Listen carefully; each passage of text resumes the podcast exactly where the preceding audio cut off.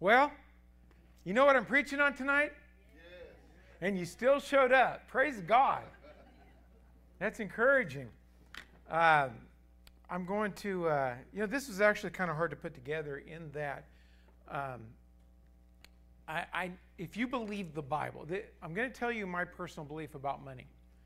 But, oh, yeah, kids, we're ready to go ahead and dismiss you. Um, most financial problems are self inflicted. And God has given us a way out of everything. So, as I was trying to put this together, I'm trying to figure out how to do it in the best way because uh, there's two systems of operation with money, and I want to cover both. One is God's way, and one is the world's way. You can actually prosper in both of them. Uh, one way is easier, and the other way there's a lot of hardship in it, but you can still do it. Uh, but we're going to talk about some things, and uh, there's things that I want to get to in application, but there's things that I have to deal with first of all uh, before we get there. So uh, kind of bear with me. is my projector on? Yes. And um, let's get to our first one here. I did.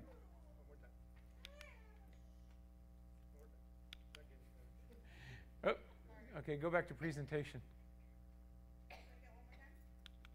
All right. So we're going to talk about how to prosper and increase in wealth. And there's two systems. There's the gods and the worlds. Now you have to keep this in mind. And, uh, and, and both of them deal with a lot of the same thing. Uh, they're just done a little bit differently. And so there's probably, I'm probably going to step on somebody, everybody's toe at least one time. And uh, I'm an equal opportunity teacher.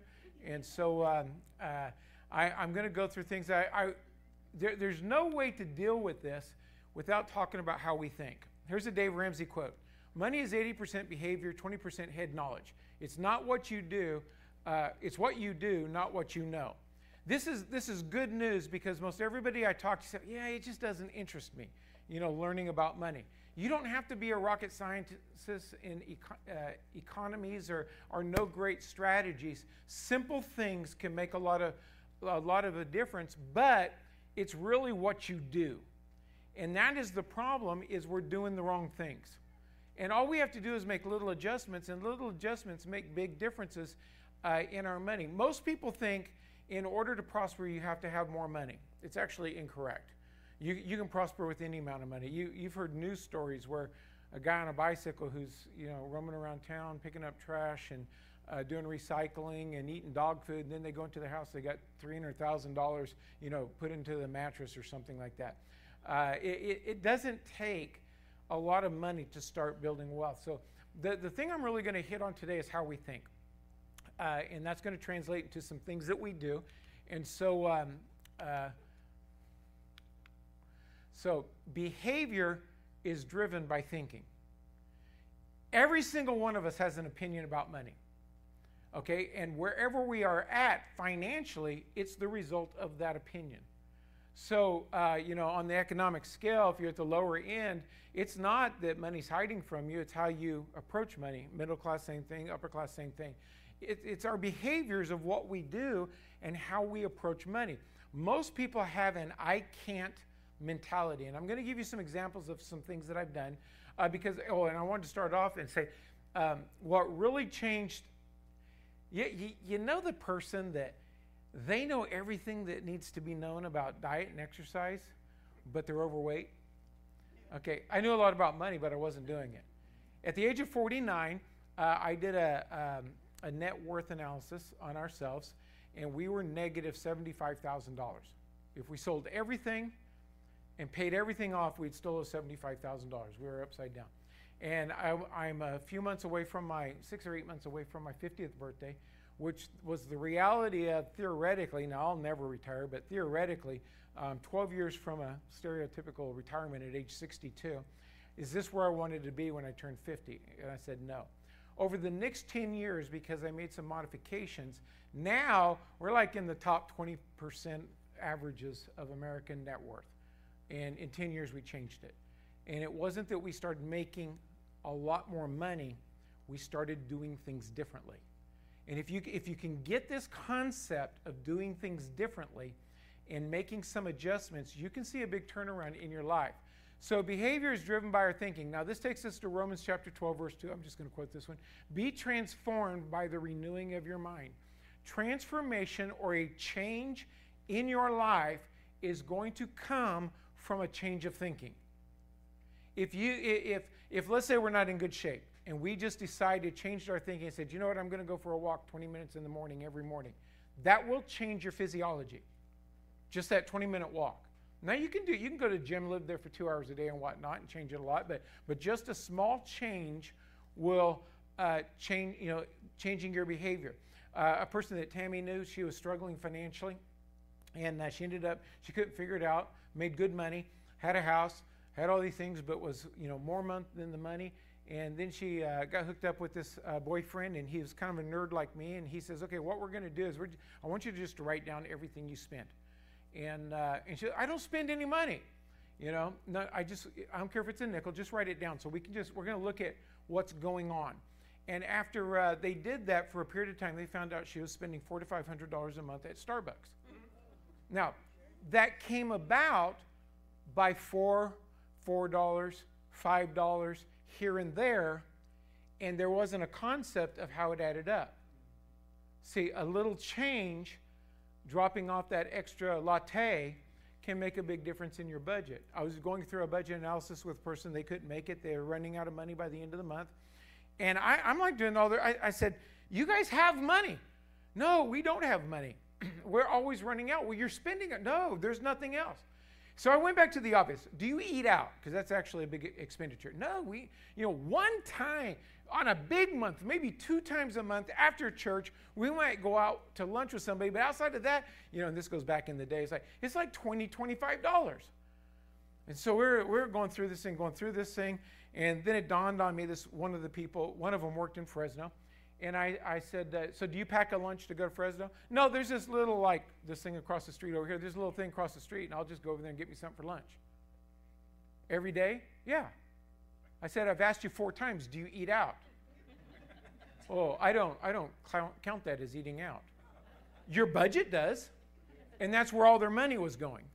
See, there's, there's little things that we do and that we can do that changes. And so the scripture of Romans 12, two, we've got to be open to changing our mind. Like I said, I'm going to step on everybody's toes at least one, one, you know, once tonight. So just understand, maybe look at it if I step on your toe. That's probably an area where maybe you need to look at it a, a little bit deeper. So everything I deal with in this series is going to deal directly with your ideas about money. Now, there's a hundred ways to skin a cat, you know, as the old saying goes. Uh, I'm going to tell you what, a lot of mine is based on what I've done. Like I said, when we were turning 50, we had a negative net worth. We changed it over 10 years. I'm 61 now. And probably around 58, 59, uh, we had it totally changed. And so I'm going to share things that, that we've done. There's other ways that you can do it. The only thing is, is where are you getting the idea from? From somebody who successfully did it or somebody who's selling you something? A lot of people buy things because there's a good salesman. And, and a lot of people like the get rich quick idea. One thing I've learned, because I've tried all those things, there ain't no such thing as get rich quick. Well, if you get win the lottery, you can get rich quick, but the, the odds are really, really against you uh, in doing that. But uh, or you get an inheritance, you can get rich quick. But but doing an, ende- an endeavor to get rich quick doesn't work. Slow and boring is actually the way to wealth, uh, and that's how uh, a change that we did. Now, according to Dave Ramsey, 20% head knowledge means we don't have to be financially educated. There's just a few things we need to learn there's some things probably within our, our budget that we need to tweak, and I'm going to hit a little. So, what I'm going to do is I'm going to end up with Bible, the two systems. Then I'm going to talk about some financial things, taxes. That's going to be fun, right? And, uh, and how do we invest in different things like that? We're not going to go into tax code, don't worry. It'll be superficial. But I, I want to deal with this. This is where we're all at. We, we, most people live right there in that circle, comfort zone. You feel safe, and you feel in control. Everything regarding wealth that is beyond your particular wealth right now is outside of the comfort zone. You're going to have to do something that's not comfortable. Now, all you have to do is get knowledge about it. That, that, that can bring a lot of comfort. But this is really where most people live. I don't know what the percentage is, but probably somewhere around 90, 92% of Americans uh, live in that. Why do I say that? Because less than 8% of Americans really go into a comfortable retirement. They, they, they won't do things. They only do things that they were told to do. Now, anybody have any idea on what the next colored um, circle is going to be? Uncomfortable? Well, it's not going to be that word, but it, it will fall into uncomfortableness. Fear. Fear. You're looking at my, my screen. Of course, you're going to know it. You don't get to answer this. to get out of the comfort zone, you step into the fear zone. It's where you have a lack of self confidence. I don't know if I can do that. Uh, it's where you start making excuses. I, I can't do that. I'm going to tell you some stories of things I've done where the amount of money was totally out of my control, but I did it anyway, and it's amazing how the money came. And, uh, and so uh, we make excuses. We're affected by others' opinions. Well, you need to be careful. You know what most people are that are careful? They're broke. Because they're going to put their money in the bank. You know where the worst place to put your money is? In the bank. Yet people put money in the bank because, well, it's got 250,000 FDIC insurance. Do you know it doesn't always pay out? People have actually lost money with that insurance. But people, we have been taught to feel comfortable with the bank. And there's a, a lot of better places to put our money, but people, that doesn't fit the, the thinking process. And so people, they get stuck in this fear zone. They go back into, I'm comfortable with the bank. I understand it. I know how, I know how that works but, but they pay horrible interest. There, there's still people, there's money market now, accounts now that are paying up to 5% uh, interest, and people still have their money in a bank savings account earning less than 1%. Do you know why? It's in their comfort zone. And in order to, to do anything I talk about or, or to change the dynamics, you're going to have to battle the element of fear, of your lack of self confidence. And uh, ha, ha, does, does this ring a bell for anybody? I mean, has anybody ever hit the fear factor? You had something that you, looked like you could do, but, but fear kept you from stepping out? Yeah. So, so what happens after the if you can break through the fear zone, what do you think the next zone is?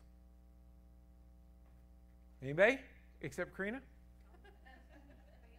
what? Faith, confidence. Okay, it's going to take faith, confidence, and courage, but there's actually something that we can do. It's learning. All you have to do is learn something new. And that scares a lot of people. Now, here's the thing that a lot of people do when they want to learn something, they go back to traditional education. I'm going to go back to college and learn this. You probably won't learn it in college. Like, college has courses on finance, personal finance, and things like that, but who's teaching it? Somebody who knows money or somebody who has a job? So, what are you going to learn? See, if you want to learn about money, you ought to go, should go talk to somebody who knows how to make money, create money. And most people think that the only way to make money is through having a job. And I've got to get a dollar more, I got to get a dollar fifty more. If I can get a little bit more per hour, and we're going to talk about some of those things, but learning is where it really starts to, to uh, uh, dynamically change. Uh, we start dealing with challenges and problems. Because for every problem, there's what? There's an answer, there's a solution. You just got to find the solution. Uh, I had an opportunity here most recently. In fact, I'm closing on a deal tomorrow, and uh, that needed $127,000. Well, I didn't have $127,000. But guess what? From January through, through tomorrow, I found it. I was able to pull it together. Do you know why I was able to? Somebody just said something. What? I wanted to. I started looking for it. I started trying to figure it out to make it work. It's amazing how, when your mindset changes and you start moving towards something, that things start manifesting, things start appearing. But what happens is the problem is the fear zone. We, we start, notice one in there is making excuses. I could find an excuse how I couldn't do it. That would have been easy to do. But I did not allow myself to, to stick on the element of, of making an excuse. It's like, it's out there, it's around me. I just got to figure out how to get it into my hands. So it's a learning, it's acquiring new skills. Uh, I'm probably not going to talk about it tonight, but there's a uh, there's an investment that I have, which is a stock that I sell call options against. It's a very simple, very easy strategy, and uh, and I'm making about 24% on my money. That's actually a very good return. So if if inflation is, they say it's like three percent now, something like that. I don't believe it. Uh, but uh, you know, if it's if inflation's 10%, I'm still beating inflation by 14%. I'm making money. but I had to learn a skill set. It was actually very simple, but people get afraid of the stock market. Oh, I don't understand that. Or you, then you start talking about options, calls and puts, and all this kind of stuff. Oh, I don't understand any of that. That's making excuses. All you have to do is learn. And actually, uh, there's this thing, it's called YouTube. It's got like everything on it. It's not that hard. Okay, what's the next zone? Under, understand doing something? Is it doing something? What was that? Applying. Applying.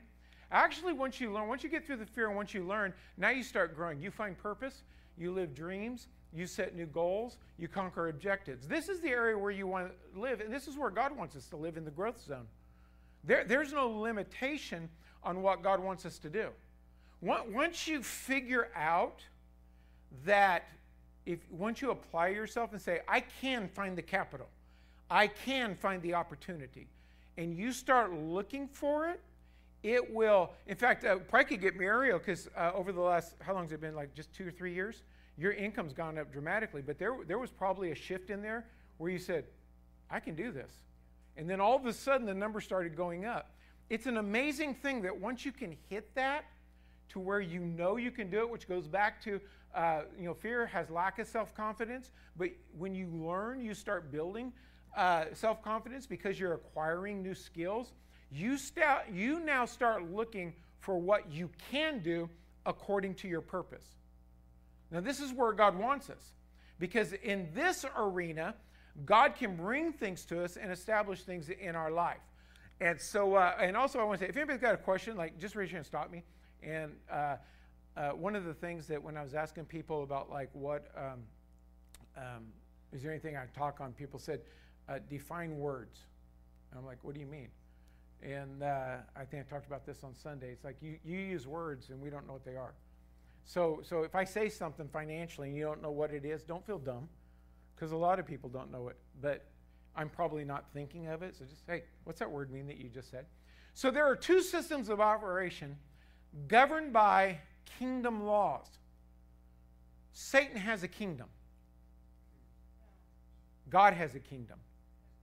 Within a kingdom, there's a, a, set of rules and regulations and laws that are ordered by the kingdom. So we have to understand. See, most people think they're just living their life, doing the best that they can, but we are actually living according to rules of a kingdom. And we need to understand and do it. So, one, we have the kingdom of God, and two, we have the kingdom of the world. So, I'm going to contradict, or not contradict, uh, contrast some different things because the same things are in both kingdoms, they just operate differently. And so, the, the first one that's going to come up here that I'm going to talk about is taxes. Does anybody know what taxes is? Do I need to define that word? No. But do you know that there's taxes in the kingdom of God? It's called tithes and offerings. God says that the tithe is His. What does the government, the IRS say? Those are mine. They want it. And so uh, God's kingdom operates on this. Now, it's interesting because a lot of Christians, um, they don't uh, tithe and offering. That's why I'm doing the kingdom of God and the kingdom of the world because there's some people that will just never trust God and they're, they're going to live their life their way. But the great thing about the kingdom of God that if you actually operate correctly on the tithes and offerings, God will pay your taxes. Do we have scripture for that? Okay, he'll rebuke the devourer, but what's another scripture on where he'll pay the taxes? The fish. Peter came and said, Hey, do, do, are we going to pay our taxes? Yeah, go catch a fish, and, and there'll be enough money in there for it. Under God's system, He'll pay the taxes. Under the kingdom of the world, you're responsible for the taxes. Now, in the kingdom of God, if you don't pay it, God calls you a thief, but He'll let you be a thief, and He'll never put you in jail for it. The IRS will. They want their money. So you can see here in the start that under these two systems, starting with the taxation of them, uh, there's a burden on the kingdom of God, uh, the kingdom of the world side there's faith on the kingdom of uh, uh, God's side. Now, just because, like we have an offering envelope, and there's a thing on there that says tithes. Just because you put a dollar amount in the tithes, does that mean you're a tither? No, because what is the tithe? It's 10% of our increase. If that doesn't represent 10% of our increase, then it's not a tithe, it's an offering. And, but there's promises associated to the tithe, and there's promises associated to offerings. And so if we don't understand it, uh, then we're going to, to mess up the system. But how many knows that there's two systems within the, the tax code of the IRS? Uh, no, that's a two, the two taxing authorities. Uh, but there's two systems. If you're an employee, you're paying more in taxes than some other people. Now, we, we are through things, you know, Tammy has a pension, uh, I have a financial job, uh, you know, different things that we do. We, we make six figures. Uh, I pay, I, I, looked at, pulled up my tax return for last year, I paid 11% in taxes. It's probably lower than most everybody else if you have a job and even if you make less than us. There's like the bottom tax rate is 15%, I think, today. And goes to like 20%. Uh, la- the, the year before, that was 2022, 2021, we paid like 6% taxes. So that's like almost at the lower income side but it's because I did taxes for like 15 years and I studied taxes on how do you, um, how do you make the tax system work. Uh, one CPA said, which I thought, well, actually more than one has said it, but uh, that I thought was very good, is the tax code is actually written to tell you what to do. If you will do what the IRS says, uh, they, will, they will reward you for it. Do you know who makes the tax code? Congress. Would Congress be classified as rich or poor? The vast majority of them are rich, having gotten rich in Congress. Um, so, do you think they're writing a code to tax themselves more? No. Yet people vote for them based on their tax promises. But there's two systems. They can promise anything they want because they know only the people that understand the tax code know how to use it will benefit from the lower tax code. Now, people say, well, I don't, uh, I, I, don't understand that kind of stuff. Well, you do, I don't understand all the pages of the IRS tax code. I find out how I can lower my taxes, and I gear things that way. Now, how, how many here would like to lower your tax code or your tax rate? See, most people would like to lower the taxes that they pay, but they don't want to do anything. Remember that after you get through the fear? Because most people are afraid of the IRS. You don't have to be afraid of the IRS. You just got to learn how to work the system and stay within the guidelines, you know, don't violate laws. But that's where the, the learning zone comes in. How do I make my life work on taxation? Uh, Donald Trump, the businessman, before he was ever president, said to, to really uh, become wealthy, you first have to get your taxes to the lowest possible legal limit. Yet, most people don't even think about that because it's too complicated. It is complicated. But you don't have to learn everything because you don't have to do everything. All you've got to do something that is that will benefit your household. Now, in the kingdom of God, there's a growth element. It's called sowing and reaping. Um, this is the opportunity for gain. God wants you, and we're going to look at some scriptures here in a minute on that. God wants you to increase. So there's a system by which that you can gain in the, uh, the world, there's a growth, and it's called investing. It too is an opportunity for gain. Now, in investing, and I'm going to show some examples of this here in a, a minute or two, is in the God system, He will set up opportunities to gain, to grow, to invest, and He'll put His super on the natural. And that's what we want is the supernatural. Now a lot of people want the supernatural of God without doing what God says. And so they do what they're taught. Do you know that a 401k or a mutual fund is the most expensive form of, of an investment? And the more successful you are in it, the more fees you're going to pay. Oh, no, no, I have a no load. Yeah, no, you don't. That's only one part of the fee structure. And they're picking up on the back end on uh, um, other fees and, and things like that. But that's where most people go. That's what Dave Ramsey preaches get in a mutual fund. So, who is a mutual fund for? It's really for people that don't want to learn how money works. So, I'll just put money in this, and it's good for that. I'm not dogging it 100%, I'm only dogging it 70% because it's the most expensive form of growing your money. Um, and most people don't, uh, in retirement accounts now, that are given with uh, jobs, most people don't even maximize the benefits of that. A 401k is going to have a lot more limitation on what you can do with money. They usually have a few choices that you make. But if your employer is matching your, your fund, like whenever I was in, in finance, uh, we had a 401k and they matched 50 cents for every dollar that I put in. That's a 50% return right there, no matter what it does. I mean, that's, that, that, that's going to offset a lot of fees. And so there are, there are times where, it, where it makes sense to do that, but then there's times when it doesn't make sense to do that. And that's where sitting down and looking at and say, what is the opportunity can do? Uh, the purpose in the kingdom of God is to chase God, to establish his kingdom.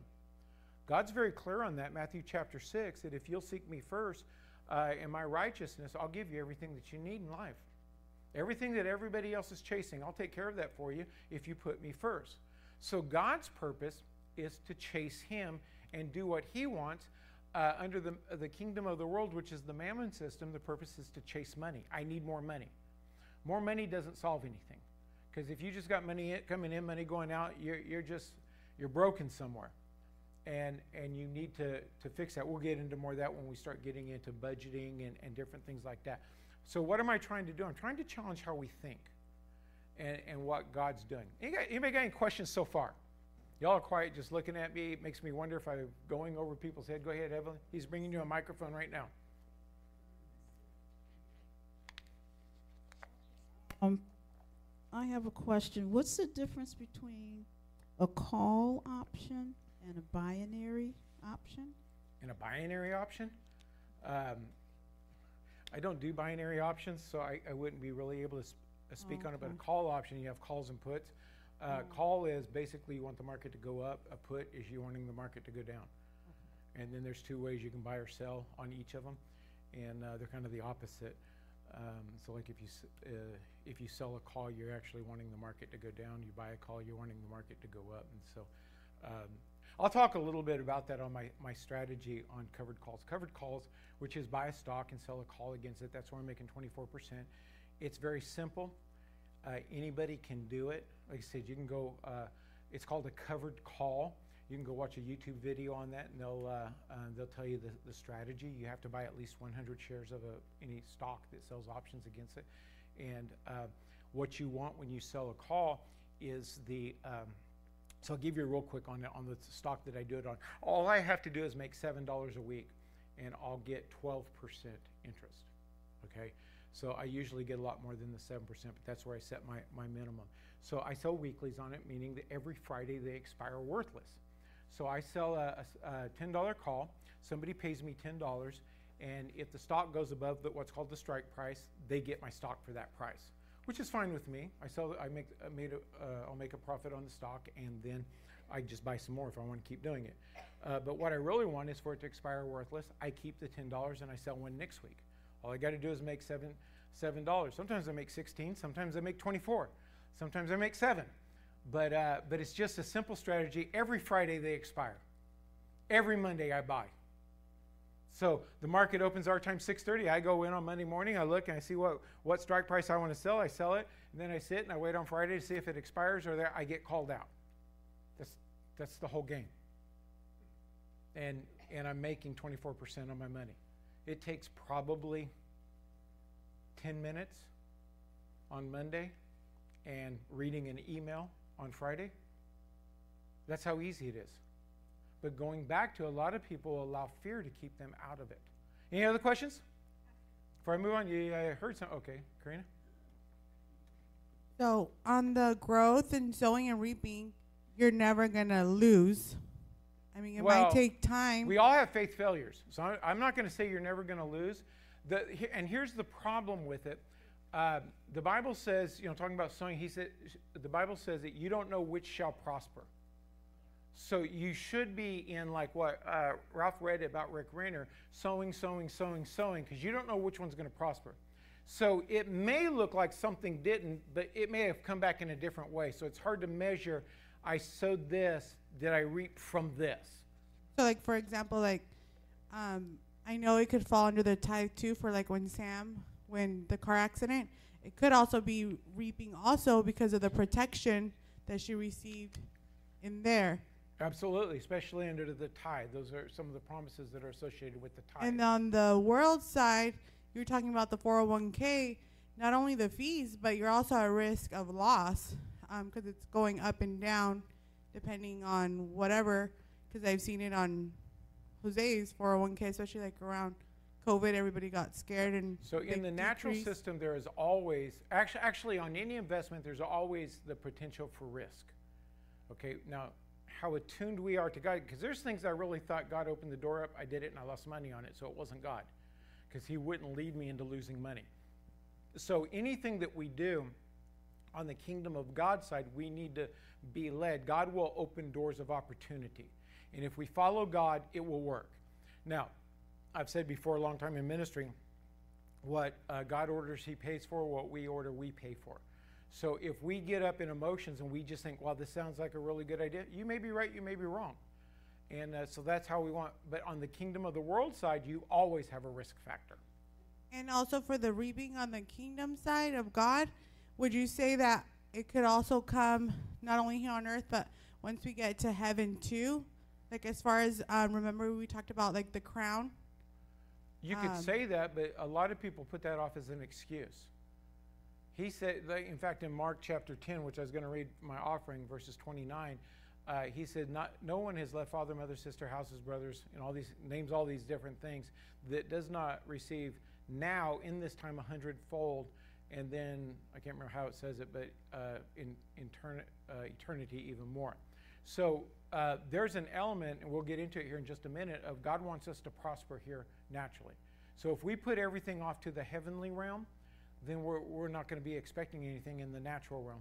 And God's very much, every covenant that God made with any man included prosperity. Yeah. And so uh, we see that. All right? Keep going. All right. Opinions on money. Now, we all, we all have them. I have opinions on money. You have opinions on money. But we, we need to ask ourselves where did our opinion come from? Because we did not originate opinions, we derived them from information that came to us whether it was grandpa's opinion that you know we grew up and and uh, everything like that it's kind of like let, us go uh, with political parties. Probably it's probably true for most people but you know why i registered as a republican? What's that? No my dad was a republican. Now at some point i had to decide what i wanted to be. But most people probably register whatever their parents are whatever they heard and, and, and everything like that. And so uh, you look today, a lot of people have a lot of dumb opinions. Uh, uh, you know, I'm, I'm a gun guy, I like guns, and people like are afraid of guns, like as though guns do something. It's not a gun, it's somebody that doesn't know how to handle it or has a bad heart. a, a gun has never shot anybody, a person has. Just like a rock has never killed anybody. The person did that was holding it. But people have these opinions. Why? Probably because of the environment they, they're in or what they listen to on TV. Uh, so, you know, things like that. So, but where did we get our opinions on money? Now, there's two opinions, and there's only two opinions. There's God's opinion, there's the devil's opinion. And what our opinion is, is something that we learn from either God's opinion within the kingdom of God or the devil's opinion within the kingdom of the world. Or, which came, like the, on the world side, which probably came from school. From a person that was probably living paycheck to paycheck, or from a parent who was struggling to make ends meet. Now, none of that isn't found in the Bible. None of that, God, God's purpose for his children is not to live paycheck to paycheck or to struggle or anything like that, but we have formed opinions based on, in fact, just think about the, the phraseology that we had. They are filthy rich. Why is rich filthy? Because somebody didn't like it. Or they're dirt poor. See, where, where did we get these phraseology? Uh, you know, or the baby's crawling across the, the carpet, finds a quarter on the uh, floor, and what's the first thing they do? They stick it in their mouth. And what does mom do? Get that filthy thing out of your out of your mouth. And then she grabs it and goes puts it in her purse, her most treasured item. And so the baby, well, that was filthy, and it went in her purse. I mean, they probably didn't think that, but over a course of time, doing the same thing, we develop thought processes about money. They came from someplace. God has an opinion on wealth, but the devil has an opinion uh, on wealth too. So go ahead and uh, read Genesis 13 and 2 for me. Since I got a clicker, it's going to be hard to carry a Bible, so I asked Tammy to read my, my scriptures for me. And, Ab- and Abraham was very rich in cattle, in silver, and in gold. Now, one chapter off of God calling Abraham, God making a co- covenant with Abraham, Abraham became very rich in cattle, in silver, and in gold. Now, we see this through the Bible. So now, in God's dealing with Abraham, you, you have to deal with God's opinion of wealth. He's not opposed to it. He wants, I'm making covenant with you. I'm going to do something through you that is going to affect all the nations of the earth. I can't have you poor. God wants us to have more than enough. Now let's look at um, 1 Peter 5 8. Go to the devil's side. Got pressure on you, don't I? Scripture search. How fast can she find it? First Peter, First Peter. Right before Second Peter?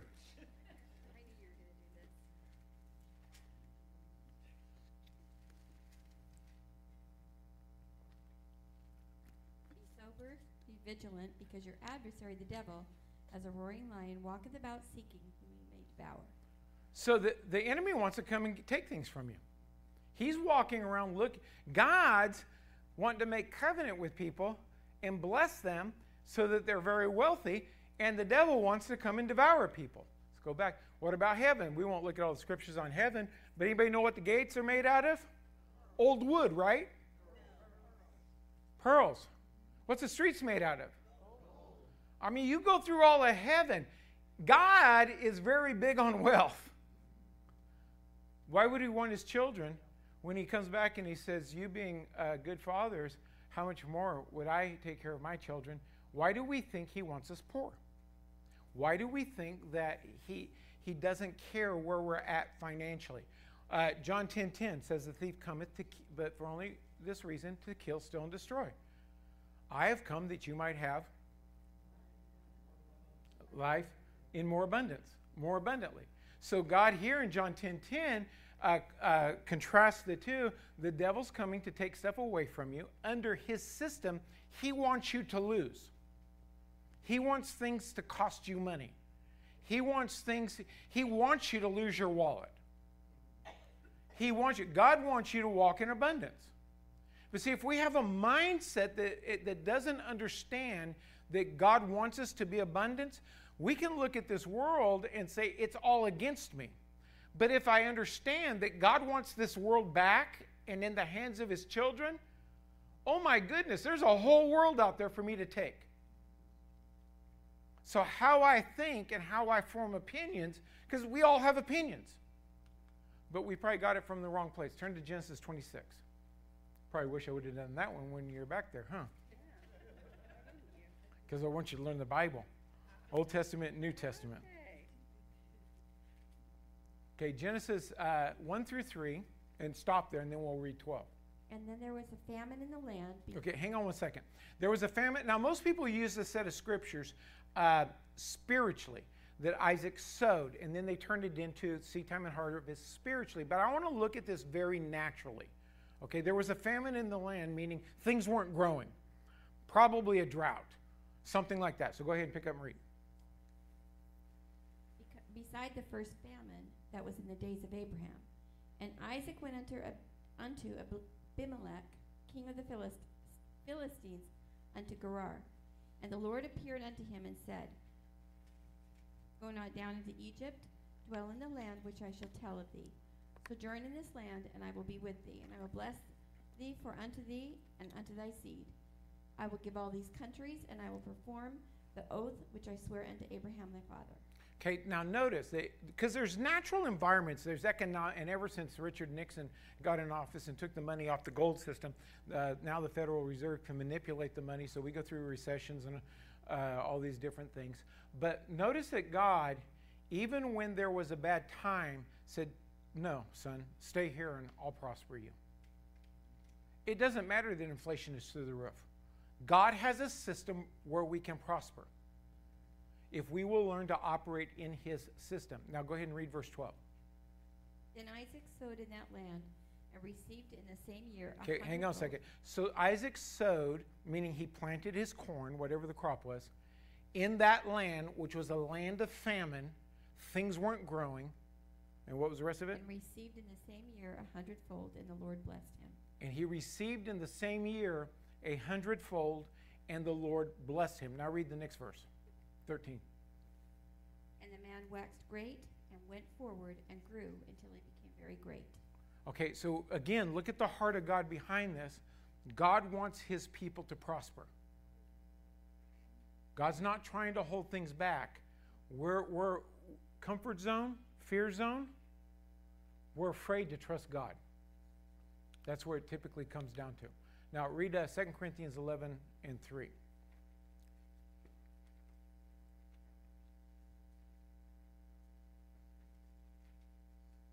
Probably would have been smart of me to give you the verses beforehand, huh? Oh, you did? I didn't hear that part. 11 and 3. But I fear lest by any means, as a serpent beguiled Eve through his subtlety, so your mind should be corrupted from the simplicity that is in Christ. Stop and think about this arena that Satan deceived Eve. Who owned the whole earth? No, back in Adam and Eve's days. Yeah, there's two people on earth, right? What did God give them? Everything. What did they trade it for?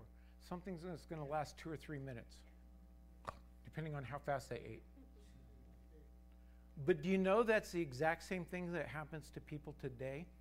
They spend their money for something that's only going to last, you know, a short period of time, and they forsake an eternity of living or generational wealth to establish. Uh, read 2 Corinthians 9 8.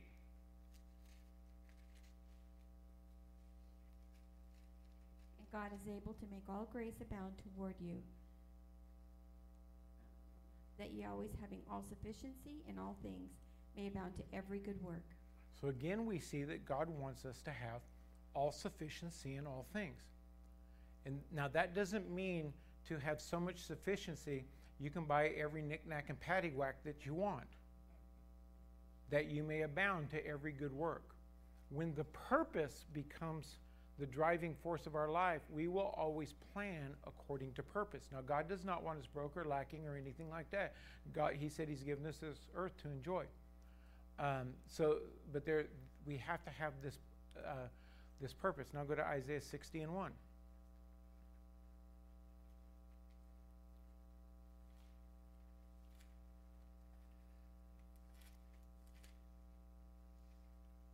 Arise, shine, for thy light is come, and the glory of the Lord is risen upon thee. Uh, read verse 2. For behold, the darkness shall cover the earth, and gross darkness the people. But the Lord shall arise upon thee, and his glory shall be seen upon thee. So, like with Isaac in the famine, God says it does not matter how dark it gets, I want light to rise upon you. So, again, we're seeing God's, God's opinion about how he wants his children to live. God wants us to live above so people can see the God in us. Now, if we have a poverty mindset, if we if we think that it's wrong to have money uh, or something like that, uh, you know, then we're not going to try to have money. But God wants us to. Not that we consume it upon ourselves and just live totally self-focused. That's that's the mammon system. God wants us to do it. So where what is the fear zone based on? The fear zone is based on self-preservation. I've got to hoard up for me. Now, there's nothing wrong. You know, in the Proverbs, it says, "A good man leaveth an inheritance to his children's children." So you have to store up something. But the mammon system has to store up everything.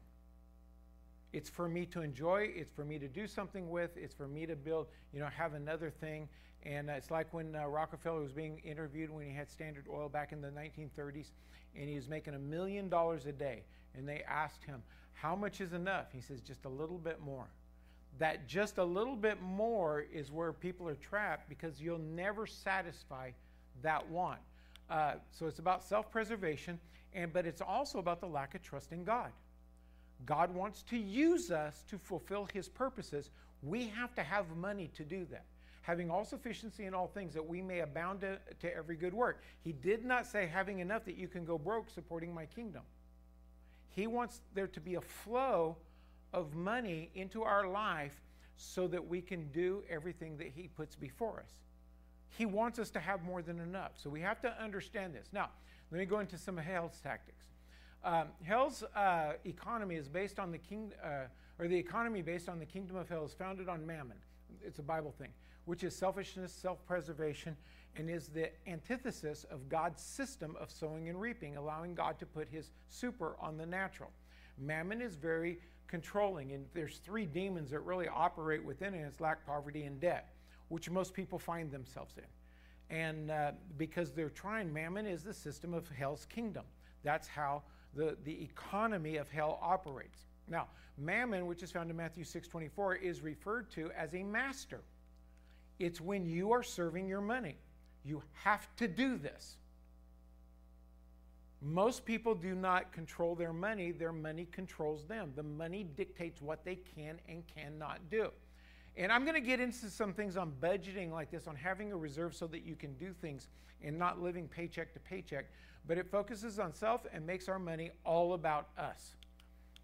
That, that person will not tithe, will not give, because the money is all about them. I worked for it, I labored for it, and it's mine. I should be able to do what I want. But God says, I'll get, I can give you so much more if you use it the way that I tell you to use it. Uh, go to Luke uh, chapter 4, verse 5 and 6. Is, is this making sense? And the devil, taking him up unto a high mountain, showed him showed unto him all the kingdoms of the world in a moment of time. And the devil said unto him, Okay, pause after this statement. Go ahead. The devil said unto Jesus, All this power will I give thee, okay, the glory of them. so so the devil showed Jesus all the, the kingdoms of the earth. All this I'll give you. He possessed it. That's from Adam's fall. Now, now listen closely to what says what's coming up. Say it again, or keep reading. For that is delivered unto me, and to whomsoever I will give it. Pause. Notice what the devil just said. Whomsoever I will give it. What's the rest? Is that the end of it? Uh, I can give it to whoever I want. Okay. So he says, whomsoever I give it. Christians are not on that list. Now, th- this creates something very interesting because if, if a person is a Christian trying to live under the world's economy, you're trying to live, un- the master of the kingdom of hell's economy is Satan, who's not going to give it to it. He's going to fight you on every level, and we give him authority to do that. The only way is to rise above the natural on the supernatural in operating in, in God's system. I don't want to run over that too fast. Does that make sense? Does anybody not get that? Want me to clarify it? If you're trying to, to make money under the mammon system and calling yourself a Christian, Satan has a control on that. He wants it in the hands of people that are going to inflict havoc on this earth and do horrible things. That's what it says in verse 7. Do you want me to read that? Go ahead and read verse 7.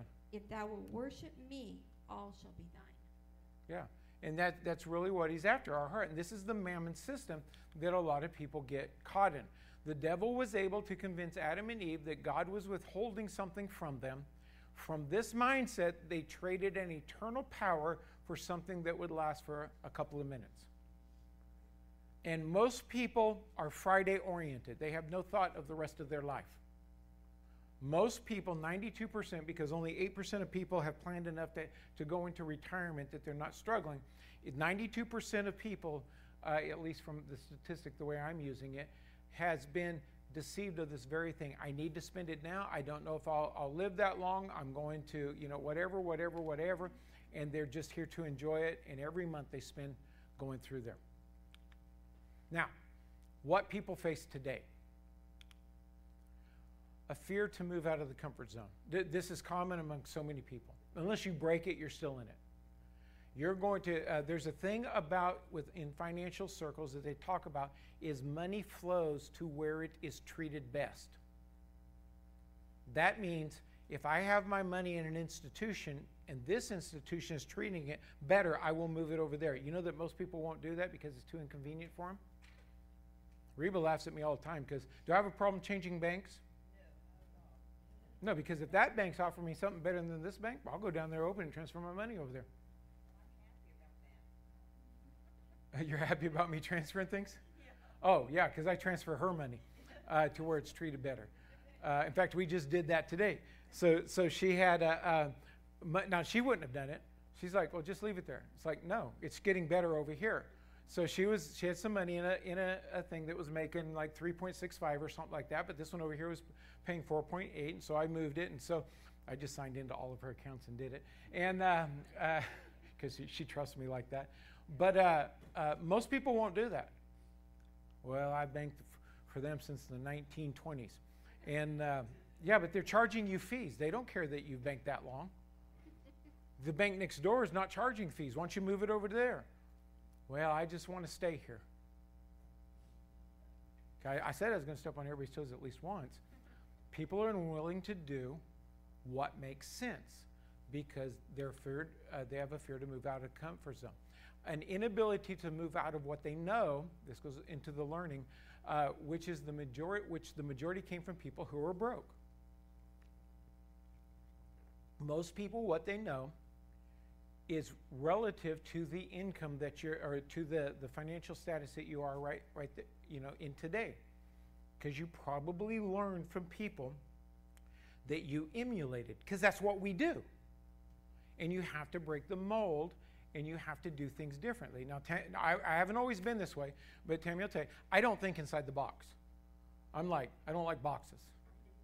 I, I how, how can I make this thing work so that it makes sense? Uh, most people have a lack of vision. Proverbs 29 18 says, Where there is no vision, the people perish, or uh, they, they don't have the discipline to pursue a goal. Most people don't know why they want more money, it's to buy more stuff. And if God, God did, doesn't want us to be, He'll give us all, uh, all sufficiency in all things that we may buy more stuff. He said that we may abound to every good work. We should have more than enough that when an opportunity comes up, we can sow into it because we understand the principles of sowing and reaping. And I'm not saying, I, I uh, let me just confess, I, I think three people in ministry, I've told them, you're sowing too much. Because I really believed that they were. I, I didn't believe that they had the faith for what they're sowing and that they were beyond their, their means and that they needed to back it up because I'm not trying to get money out of people's pocket into the kingdom of God. God has a system that will work if we work it correctly. And there's there's a small percentage of people that they're just givers at heart. And they just give, give, give, give, give. And and there, there's there's a, an arena in there. We want to sow, we want to be able to sow in faith, but we want to be able to sow according to our faith. So that God can prosper us and we can grow in it and grow in it and grow in it. So whichever kingdom kind of maybe think about this one. Whichever kingdom you choose to operate in, you've declared war on the other kingdom. Say, well, how can that be? Because if you choose to, to operate in the kingdom of the world, you're not going to tithe, you're not going to give. You're going to say, God, I'm voting to close your church down. Because uh, Ralph read the scripture tonight uh, bring all the tithes and offerings into the storehouse that there may be meat in my house. So if the tithes and the offerings don't come in, there's no meat, there's no supply. So, whichever one, and if you're in the kingdom of God, then you understand the principles of destroying darkness. Your purpose, seek first uh, the kingdom of God and his righteousness, and all these things shall be added. So, the purposes of the kingdom of God is to overtake the world. So, we should be, it should not be, unfortunately, it, it is. Mo, a lot of churches are just receiving tithes and offerings to pay their bills so they can continue doing what they're doing. I don't think you've ever heard me try to do that. Everything that I've ever tried to get your faith, faith released for, uh, for money has always been a project in missions or something outside of us. And uh, because we should be doing something that battles darkness. Now, what keeps people from learning? We're at the third stage. Most who want to increase their knowledge will seek out traditional education and be taught by people who have jobs. Seek education from those who know how to create wealth. Mark Twain said something like um, about education. He says, um, I'm all for education, something like that, and some of it actually happens in school. The majority of knowledge, not education, the majority of knowledge comes outside of an academic environment. Now, Robert Kiyosaki said it's, it's not, and I know that's a comma, and not, I, I just took the graphic off the internet, uh, internet. It's not how much money you make. This is where a lot of people get it wrong. But how much money you keep, how hard the money works for you, and how many generations you keep it for. Three things. You should keep money and put it to work to work for you that it will last generations. Now, does anybody not understand those three or any one of those three? How can money work for generations? Does anybody know? Or can give me an example? Say again? Well, it's going to have to go to work for you, so it would be something that most people would call an investment. So, how do we do that? What's that? A house. A rental house, not a home house. But a rental house that produces rents can be kept for generations and avoid taxation. See, a lot of people, when they get a house, and this is where a lot of people make mistakes, is when they get a house, they keep taking the equity out of it. If you have a home, which a home is really a liability because it costs you money, but then every time they get some capital appreciation in it, they pull it out on a loan and they deplete it on stupid stuff. Stop refinancing your house. Well, the rates went down 1%. Yeah, but it's going to cost you more uh, in the long run.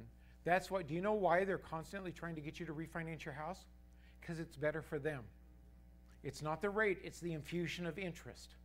Because if you look at your payments on the front end of a loan, what is it, like 80, 85% of the payment goes toward interest? They want you back at that. Once you start getting to the back end of the loan, it's all principal. They don't want you there. So if they can get you to refinance, they can continually get you to put your wealth back into their pocket.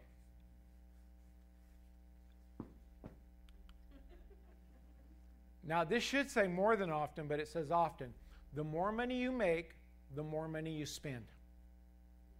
Every time people get a raise, within a few months, their spending is up to their, their new money amount. You got to stop that. That's why more money doesn't make you rich, assets make you rich.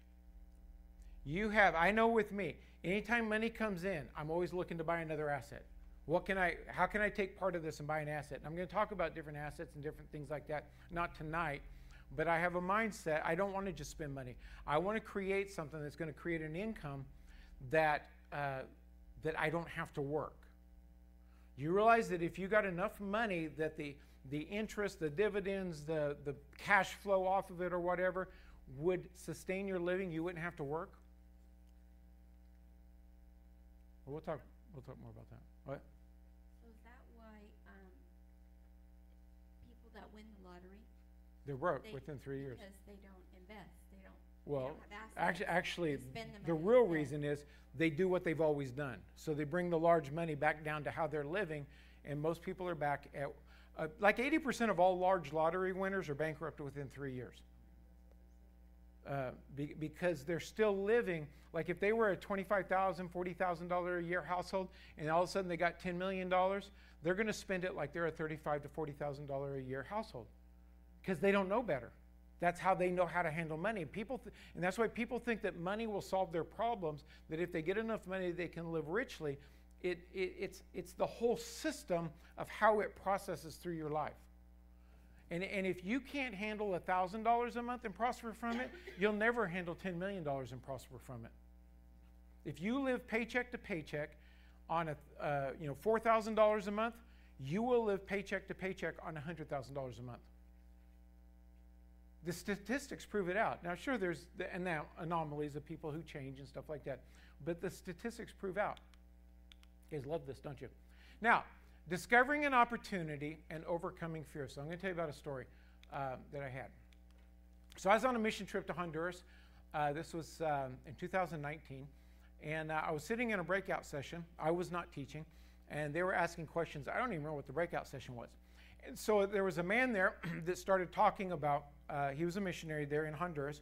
And he started talking about his business and different things like that. And he said he needed a loan. When he said he needed a loan, something went off in my spirit. I thought, oh. So I, I looked and see what he was wearing because all I could see was the back of his head. Had a ball cap on. So when, at the end of the thing, I introduced myself and I said, What were you talking about? His name was Mike. And so I got to know Mike. He needed $85,000. Do you know how much of the $85,000 I had? Like nothing. And uh, so I talked to him like I had money. So I have a father that has everything, right? So I, I asked him, this was in February 2019, I asked him what he needed. And so, oh, and so then I started to get to know Mike. I wonder if this is a deal. I wonder if this is a God opportunity. I don't know. Uh, maybe it is. It sounds interesting. I'm always looking for ways to make money. And uh, but how in the world would I get $85,000? And so uh, I did my due diligence on it. And uh, I called uh, our missionary over there. Um, um, I forgot his name. Adriana's husband. John. I, I, called John and, uh, and asked him, I said, uh, Tell me about Mike. He says, Oh, Mike's a, a, solid guy. He says, If you ever want anything done, or if we ever want, we go to Mike. Mike's very uh, top of the line. Da, da. I said, Well, he presented to me this and this. He says, I, I would trust Mike all day long. And uh, so, okay. So that went a long way. I did my due diligence. Is there a risk involved in this? Yeah, what's the risk? He may not pay me back. He's in Honduras, I'm in America Got a lot of legal stuff there. Um, and uh, so I found out he had a, a, house here in the United States. And, uh, and in that house here in the United States, it was in Maine, I mean, all the way across the United States. It's still in North America. And, um, uh, but it's on the, the, the East Coast there. And so I said, okay, uh, I'll do it. I didn't have the money yet. I said, okay, I'll do it. Um, but I, I, want to take a lien out against your, your house for security. And he, he found that was reasonable. He made the terms of the, uh, the loan, and he said um, that he would pay an 8, 8% interest and he would give 3% of his net profit on his business. And so uh, I found a total of five investors. Uh, it was me. I, I presented Tiffany and Marissa first, and they decided to go on. So that was the three. I won't mention the other two. And then there was uh, uh two others uh, that we pulled the whole $85,000 according to how they were going to do it. And then um, he just paid us off like last week. So it went from May 2019 to July 2023. Now, do you think there was ever any elements of fear that rose up? Like $85,000 is a lot of money, right? Uh, what if he pays? I mean, even if he doesn't pay, yes, we can foreclose on the house in Maine. I don't want to foreclose on the house. I don't want to go through all that and try. I mean, I would have if, if we had to do it to get our money back, but there was a, there was a lot of if, ands, or whats. But there was a peace in my heart. So now it comes back if we went back to my, you know, you got the comfort zone. Is this in the comfort zone? And then it moves out to what? The fear zone. And then it moves into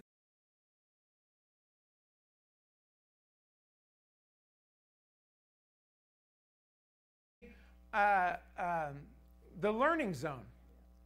Now, because uh, they're probably hearing me, I've never done anything like this before. I'm putting it together as I go. Got my girls involved. What are they going to think if we lose our money? I explained to them here's the ups, here's the downs, here's the this, here's the that, and everything like that. So, in that period of time, total interest and business percentage, we made $44,911.16. Now, what happened in this? Number one, had to think differently. Had a person in another country that wanted to borrow money. Okay, how do we how do we make sure we get our money back? How do we secure it? Uh, how do we collect it? All these different things. It was out of the comfort zone. Uh, there's risk involved in it, but I've got a peace of my heart about this thing. I'm Going to follow it, and so over a four-year period, four years and what, two months? It actually, yeah, from May 2000, or actually I think it was April 2019. But anyway, from uh, 2019 to 2023, on an $85,000 investment, uh, we made almost $45,000. That's a pretty decent return, isn't it? Our money was working hard for us. Now, do you know how many times we had to show up for work to get the money? We never did. we just receive the money once a month. Okay, is that because I'm something so special with God? Remember Dr. Mises' ministry? No, it's not. Even, even Ralph mentioned that earlier. It's just because I want to participate in God's system and I look for opportunities. Here, and I, I told you before, I'm, um, uh, we're closing on a, a, property in, in Idaho tomorrow. I'm buying a rental in Idaho. Anybody here wish they had a rental, but the properties are too expensive? Just because you're thinking in California. Do you know there's properties outside of California? I bought a property, it cost $82,000. It pays $800 a month rent. 805 I think it is. So at $800 times 10 months is $8,000, so that's $9,600 a year. So how long is it going to take me to get my money back? Roughly 10 years. I mean, you got other expenses in there, so let's just say 12 years. I'll get, get the money back, but I still have the asset that's producing cash flow. But see, a lot of people think, well, I, I, I don't, you know, there's houses all over the United States. And even there's some foreign countries where you can buy property. Go ahead. Oh, absolutely. And the, and the, current, um, the current renter has an interest in buying it down the road. So I got a potential person to sell it to if I want to sell it uh, on that. But now, what was my motivation to buy a piece of property in, in Idaho? Well, according to the IRS, you can go visit your property once a year, once or twice a year, but at least once a year, and write off the expenses of travel. Who lives very close to Idaho? Utah. Yeah, if you don't know geography, Utah, where, where Tammy and her family, or where her family lives, is like, what, 10 or 15 miles from the Idaho border. And I can go inspect my property once a year and write off the expenses.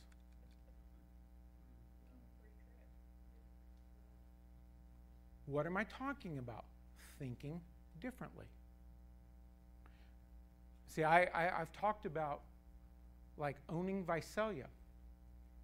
A lot of people, they, they, they internalize when we talk about property, buying a house, upgrading my house. Your house doesn't make any money. Your house costs you money. Now, you might rent out a room and turn part of it into a, a generating thing, but most homes that people live in are an expense. You want to buy something that's going to create cash flow. Now, here's, uh, oh my goodness. Call me Dr. Mize. Okay. Um, I'll, I'll, I'll, pick up on here and add other stuff in it. Uh, let me just co- cover it really fast. This is uh, Robert Kiyosaki's cash flow uh, quadrant. And uh, you got four elements in the cash flow qu- quadrant. Uh, on the, the, the left side, you're actively involved. On the right side, it's more passive. But the number one place that people find themselves is the E. You have a job. You show up, you trade time for money. Uh, down in the S, you're self employed. Uh, self employed, like let's say a dentist. A dentist would make good money, right? They got their office there, they got four or five hygienists or whatever, they got all their machines, and they're making really good money. But what happens if they want to go on vacation? The income stops, right? And, and so if the income stops, then you got to make it back up, open back up when you come back in. But on the right hand side, you have people that start businesses that own a system that works for them. Sam Walton did this with Walmart. Dave Thomas did this with Wendy's. They created a system that they didn't have to be there for. But then there's the I, which is the investor. The money works for you. The example that I just gave on the investment that I did uh, once we put the money in there, the money worked for me. Uh, we didn't have to work. If you have enough things where the money's working for you, you have an income coming in that you don't have to show up for, which is a great thing. Now, if you don't have to show up for it, then uh, can God tell you to go someplace and do something and it's okay because your money's still going to come in? Yeah. Uh, think about that for a little bit. Now, as an employee, um, you over there employed, you exchange your time and effort for income. You don't work, you don't get paid. Big concept, right? Self employed, you work for yourself, but you can. Uh, but can you take a six-week holiday and your business keeps on going without you? No. Uh, the business is these people have people working hard for them, and the people that are working for them are the E's. They got a job to generate them an income. And then the I, they're people that have money working hard for them so they can play golf and have a good life. Now, I'll stop right there because um, I'm out of time. I, I like talking about money. I could, went, I could go really long uh, on that. But the thing that I wanted to get across tonight, let's stand, um, is God doesn't want, number one, God doesn't want us bound by time. He wants us to be able to go and move for Him. He wants us to have enough money that we can do it and that we can establish things for Him. And so there's a system, there's two systems of operation. We are either operating under the God system or under the mammon system. And if you're living paycheck to paycheck, you're living under the mammon system. And probably it's self inflicted uh, and it just lacks discipline, and we can tweak it here and tweak it there, and you can change uh, what you're going to do. Oh, I wanted to leave. I wanted to integrate. Can you turn that back on? And um, no, no, turn it off so I don't see it. Okay, I'm not going to get. I, I, I was going to start with where do we start, and I was going to give a little tidbit on every single one, but it's almost nine o'clock, and um, uh, I don't want to do that. So. Heavenly Father, we thank you, Lord, for our time together. God, let us, let us understand your system, God, in the flow of your system, that we can walk in it. God, that we change our mindset, Lord. All we've got to do is, is start moving forward. we got to find the opportunities that you've laid in front of us.